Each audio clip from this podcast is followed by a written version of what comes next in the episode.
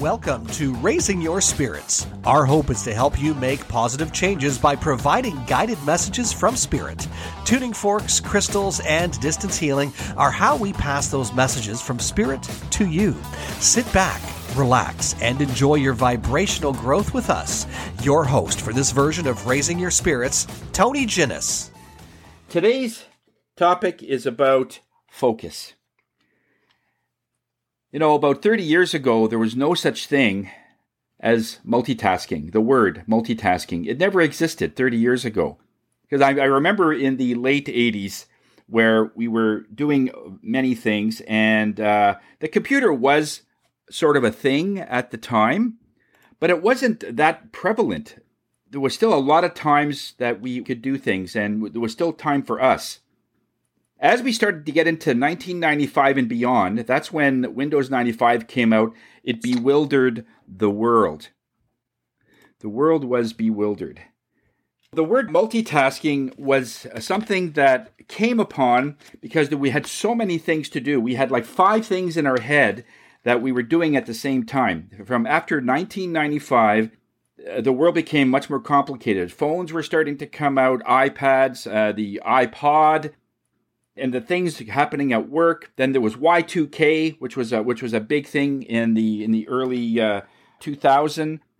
And since then, we came up with this word multitasking. And what it is, first of all, there's no such thing as the mind doing the same thing at the same time. In other words, you might be able to do it very quickly, be able to send out an email and do other things, but you are doing it one at a time. It's just that it's so fast, it seems that it, it just keeps running and you can bounce back and forth because our mind is now conditioned that way. And even kids that are coming in, they're also conditioned to do the same. Could you imagine giving an iPhone to a child that was born in 1950? They would have no clue how to use it and they'd get frustrated and just go play outside. Because what happens is when we start using these devices, our circuitry, our DNA starts to change a little bit. We start to have more neurons in our brain, and things just start happening. So when we have children, the children come in with that. So they're already wired and they're already got a bit of a head start. That's why when you want to get something done on your computer, give it to a child. Sometimes they can fix it or they can get past it like my little guy, he can just go all around the places. He knows how to get into YouTube and watch the movies and so on because that's the way that we were conditioning our lives and that's how people come in. Isn't it nice though, but with all this going on right now, isn't it nice when you finally get an opportunity to talk to somebody?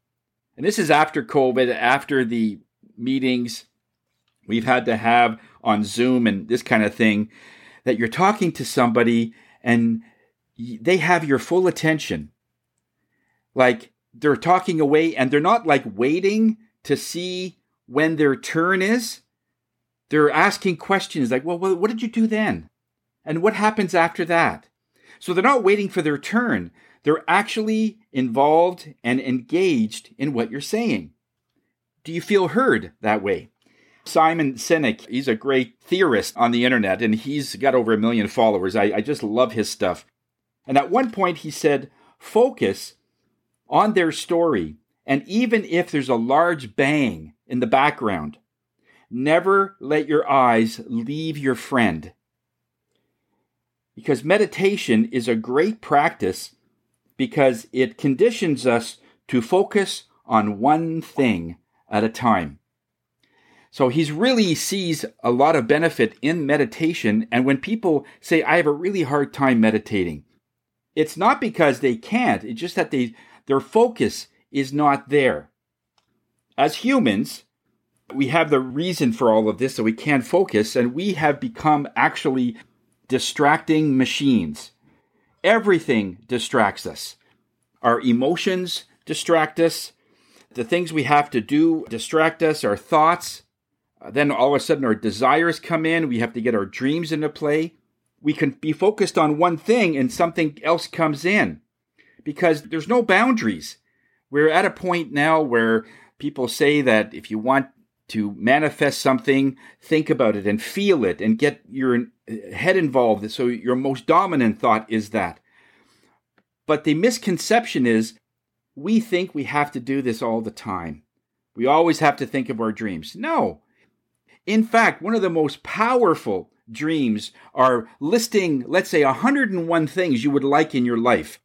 Let's say you did this in your 20s. You listed 101 things. Things like want to get married, want to meet somebody really positive and very compatible to me. I want to have kids. I want to have a certain kind of car. I want to have a certain kind of house. And let's say you write down 101 dreams and then you put it away and you lose it for 20 years. Then you're going through some of your paperwork and you find this list 20, 30 years later. And then you go through each one, and I would be very surprised, and I've, in fact, I haven't seen it yet, that everything on that list you have. And you never saw it. You wrote it down once, you put it away, and you lost it. So it isn't about focusing on it all the time, because that's a distraction. And a distraction as we talked about a little bit in last week, is sort of a, a, it's an energy killer. Anything that comes in on the thought that you already have, you have to separate yourself or detach yourself from whatever energy it is because you don't want to be part of it. You write it down and leave it alone. Let the energies work on that. But all this lack of attention sometimes when people come in and clients come in, they actually start blaming themselves. Oh, yeah, Tony, I should have done this. I should have started working out earlier in my life, or I should have started maybe having children earlier in my life, or I should have started. And they all these things about because I was just, you know, focused on one place in my life and I realized that that's not the way to go. It isn't about the lack of focus. It's about since you were born, from cradle to where you are today, you've been conditioned to exactly have short term attention. Our entire economy, everything is based on short term attention. Just look at the replays that we do, even in sports. It's only like uh, 10 seconds. Boom, it goes back. And if you look at Instagram, it's no more than a minute minute, maybe 75 seconds. Uh, instead of sitting down and watching a 30 minute video, nobody does that anymore. They can't even hold their attention for the 30 seconds or 60 seconds, and they, they keep scrolling through it. We have been conditioned on purpose to be like that. And why is that? Well, because if it isn't our cell phones or our iPads or if it isn't the casinos and social media, uh, the fighting uh, events that happen, or all the puppies that we can see and the kittens and so on, if it isn't for all of those distractions, they are the point where we, we become so busy, so saturated with thought that there's no time for you. That's the main premise. Because look at it this way if you carve out, you intentionally carve out time for yourself, that I'm going to do this, I'm going to find out who I am, and you'll find the code. They say they all talk about cracking your own code, finding out who you are. Because if you find out who you are, and you realize that there's so many people that are in your head that you can't get out of there, and you realize this isn't even me all the opinions and thoughts that I have are what other people have told me. But I don't even know who I am. Why am I even holding on to their thought patterns if it might not even be me?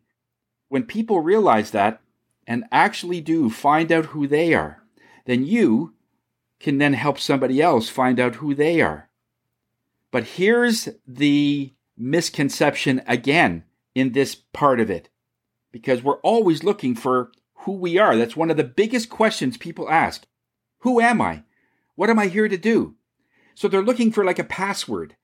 Like, how do I get into this safe with a password? And there I am inside there. And Spirit says it's not like that.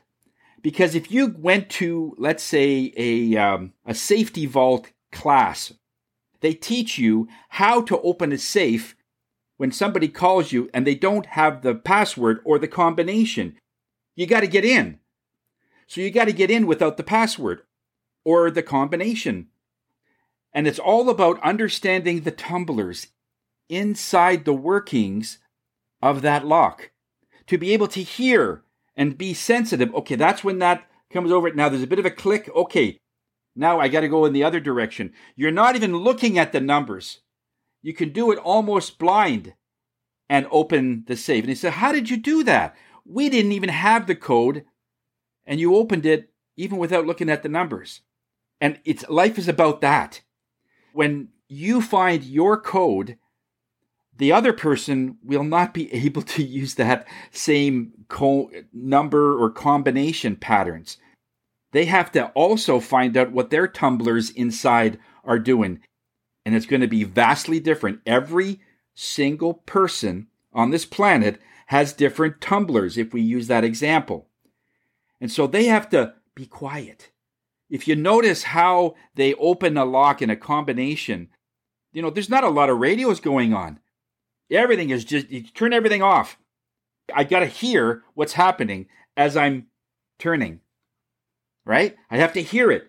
It's like that for you. When you calm yourself down and you are quiet in that peaceful moment and you ask, What do I need to do next? And you're following. It all has to do with there's a certain combination of things that happen to line up that opens the door. Once you have your door open, what it means in life is that you finally find out your self love, how powerful you are, you see your light. This is the light that I see with people. I see this right away. So it's almost like I don't know how to get into your safe, but I know what's inside is amazing. I got an email from somebody last night, and he says, uh, "Tony, I really appreciate you doing all this for me, and I and, and I could see so many things aligning up and so on." And I said, "Okay, well, this is the light that I saw. I'm just so happy that now you can see it because you're starting to open that door. If you've ever seen a child." and I was looking at uh, just random videos, and Spirit brought me onto this one site where it said babies that could not see that they were their eyesight was so off and distorted that they could never see their mother. And some of these kids were like a year old or 2 years old or 4 years old, never saw their mother because everything was so out of focus. Then they get these special glasses and the wonderment that they could just see the mother for the first time clearly. That's how you look at yourself when you finally find out who you are because you don't believe it. You don't realize, wow, that can't be me. That can't be me. And so that's that wonderment that we talk about. Our distractions are so ingrained. We just had a power outage uh, in this area. So, those of you that are in the States, in Ottawa here, we had a power outage recently, and there was no power. Was, so the fridge was off, the TV was off. Uh, I got calls from family members that they couldn't uh, watch anything. So it was dead silence. And we are so conditioned to be distracted that now, when there's no power, we get upset. We get upset because now we are forced to be by ourselves. And how comfortable are you being by yourself? There's no fridge going on. There's no TV, there's no radio. You might have your phone, but you you know you probably won't want to use it too much because without power you're not able to charge it. So you're going to be on your phone sparingly. But what is it like of the time that you were without power and you just had to be in that silence? Did you have a board game? Did you play with the kids in different ways? Stanford University came up with three types of distractions that we have in our life. The first one is hijacking, where you are in front of a person, let's say you're looking at A, and you're focusing on A, focusing on A, and then B walks by and captures or hijacks your attention, and then you start looking at B. This sometimes will happen when you're on a, let's say, a blind date and you're looking at one person, and then a, a beautiful woman walks by, and now that person has that attention, or, or another guy walks by and has that attention. So that's hijacking. The second one is aimlessness. Aimlessness is when you're know you should be focusing on A, but you're looking at B, maybe C, D, and Z. And this will sometimes happen when, let's say, you go to a meeting, a Zoom meeting, and somebody's presenting part of their business, or someone's presenting, let's say, an educational moment. And while they're presenting, you're watching the ball game or you're listening to something else on mute, or you're on the phone. And sometimes they don't even make it so that it's not even obvious. You can actually see them on the phone talking to somebody while someone else is presenting. That's aimlessness. They just don't really have that focus. The third one is probably the worst in the sense that their focus is so bad that they can't really focus on anything unless it's shiny. It's just that they're not focused on A or not focused on B, just whatever's in the room. Whenever we're looking for our spiritual connection, can call it spiritual oneness or you can call it self knowledge or self love, whatever it is, but you know you've attained this level of awareness of yourself and you know who you are. And there's two kinds of people that will attain that. The first person is the one that starts to really see that everything that used to be in their head was the thoughts of others.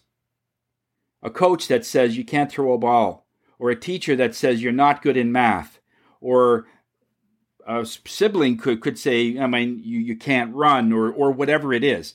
And you've had that thought in your mind for decades after that. Sometimes these are the thoughts that are in us based on the opinions and comments of others.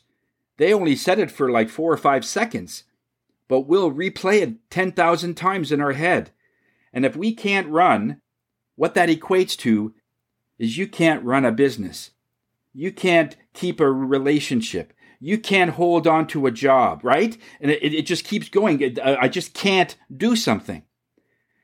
When we start realizing that's just the thoughts of others, and you are able to detach yourself from that, like we work, worked on last week, you see that, oh, yeah, oh, yeah, that's totally not me. And I, I says, okay, detach me. Get me out of there. So I don't feel that it has nothing to do with me. The comment wasn't me. It was the limitations that other people saw in themselves, and they saw me, and they said, oh, this is what you got. Well, I'm sorry. That's that's not really fair, seeing me for a few seconds and coming up with a comment like that. The second person that would find their spiritual oneness like that is a person that, let's say, reads, is a voracious reader. They'll read all the science books and all the, the written comments about how the universe should work or is working uh, in scriptures and so on and finally find out that they don't know anything. because we're trying to figure something out. Somebody once said that as soon as we stop solving, decoding, theorizing, scrutinizing our path, the mysteries of life, it doesn't matter what they are. If you try and find out why are all those things are there instead of just being on that path and just working and living in the mystery. Because animals do this all the time. Animals don't have to figure out where the river's coming from or where the river's going. They, they see salmon. They see fish. Okay, there it is. They don't realize, gee, what would be the odds of having all that salmon? That mean, you know, like they don't do that. But humans do that all the time. They're always looking for a reason for life rather than just saying, hey, it's a mystery. Let's live in the mystery. And it's so much easier. So, just to kind of illustrate this a little bit more, let's say a person with a canoe comes to a river, and it's a pretty fast moving river, okay? N- nothing dangerous, but it moves pretty good. In this analogy, he would say, let's say it's a hundred mile river and he can only see like 500 meters or 500 yards away, right? And he says, "Yeah, I wonder where that. You, you have no idea. Where is this river going? How deep is this river?" But a person with a canoe, they don't care. They just put the canoe in the water, and they don't even have to paddle because the water is moving. There's a flow. You're in that flow, and all you need to do is steer. But in life, we want to go opposite way because we're build up our strength, build up our tenacity, and it does do that. But in the end, no matter what happens, you want to be at the end of this river because that's where everything is. Whenever you're flowing to something, that's where you want to be. So in life, don't figure anything out. Just say, okay, I don't understand it, and it's okay, because I have no idea how a watch works, but I can certainly tell time. And I'm okay with that. I'm okay not knowing. In this meditation that we're going to do, now this is Good Friday. Now, Spirit wanted me to uh, bring in this level because this is where focus is very applicable. And I don't mean to sound religious here, but uh, on this day, Good Friday, Jesus was crucified. And in the writings of that time, there were crickets around that event. And since then, crickets have had this, and they call it the, the, the Song of God. A while back, we had created a meditation that contained crickets in it. It was a very soothing uh, meditation, and we incorporated it with tuning forks and so on. At the same time, I've been told that there were bees also around Jesus around that time. And since then, bees have had this ability when they are flapping their wings. The crickets use their legs, but their bees flap their wings. And in doing that, they have this calming effect, this beautiful calming effect. Now, since I was getting this, I was reading more up on bees and beekeepers and so on. And then I found out something very interesting that beekeepers have the longest longevity of any profession. I never knew that. Because when they're working with the bees, their vibration, frequency, resonance, they're with them all the time and they calm right down. That's why they don't bite. You know, when you have hornets and so on, there's that fear. Then you get bitten. Actual bees, the honeybees, they're very calming. They don't mind you there. And that's why you could put bees all over your hands and they don't bite because they're very calming. The resonance itself and the frequency I was more focused on. Scientists say, well, it's in the key of C. So I look that up and I said, it's not quite C, it's around C. But that C area is the exact point and it has a number in there. In other words, if you look at the profession of converting the hieroglyphics and converting old scriptures to English that we can understand, that process is called gematria. In doing that, there is a symbol, a letter, and a number that's associated with everything, all the elements like potassium, uranium, all these elements of solids have a number and they have a letter. When they did that same conversion and translation in the scriptures, the same series of numbers kept coming up again and again and again. And when I was looking at the bees, one of the first things I, I got when I was working on the uh, the crickets was, okay, how long does this video have to be? And I was told it's all ones. So that's why it was 1111 seconds for it. And I said, okay, well, how long does this one have to be? I didn't get an answer right away, and it came up as 1563. When I looked that up in all the scriptures, the direct meaning, when you take the number and translate it to the letter, the direct meaning is God eternal within the body. That's what it means. The 1563. And that came up again and again in this number system. So I said, "Oh, okay." And what, so what does that have to do with bees? Because at the time, people were focused on this one event And they were so focused at it that the bees captured that event. I mean, when somebody dies that is very important to humanity, it was a huge focus. They weren't thinking of anything else but this event. And so the bees captured that energy. These numbers came up. When I looked at it, it says, okay, 1,563 uh, seconds. Oh, gee, how long is that? And it's 26 minutes and three seconds anyway. But the numbers itself were very important. And so they guided me of how to create this. I just did this a couple of days ago, and it, has been amazing. If you have headphones, that is really good.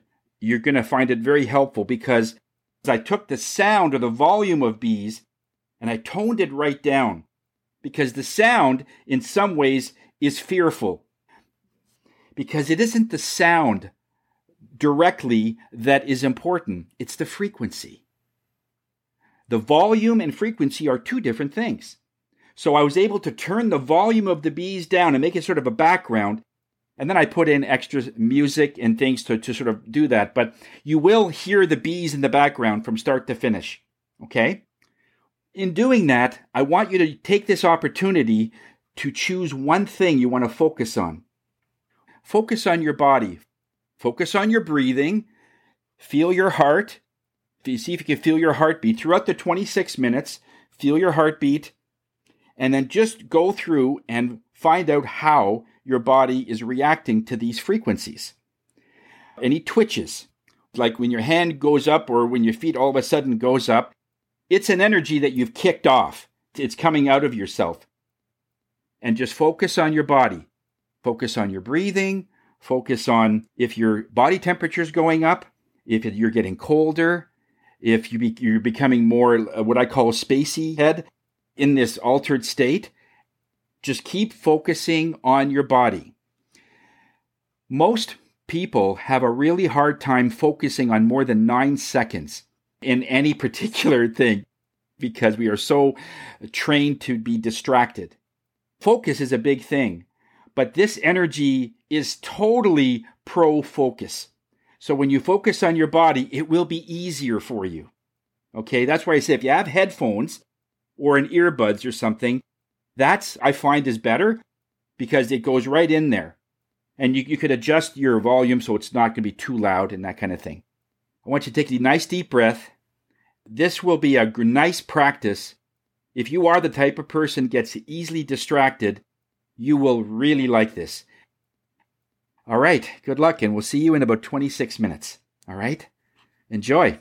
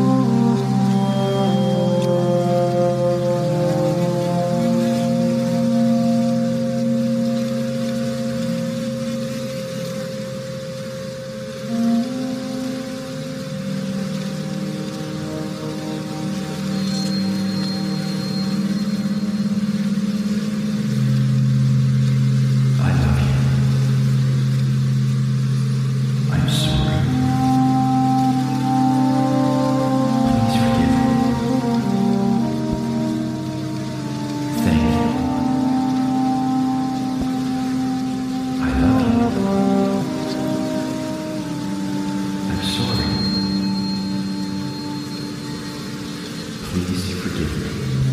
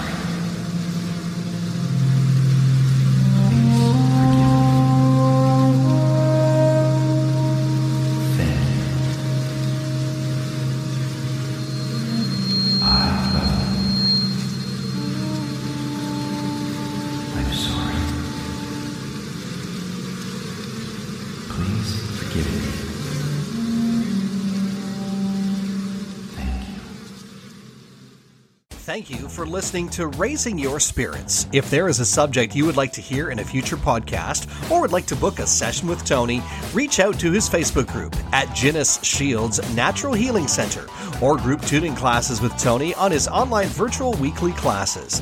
The YouTube channel is Susanne and Tony 17. That's Susanne and Tony, all one word, and the number 17. And the website is lovehigherself.com. Until next time, namaste.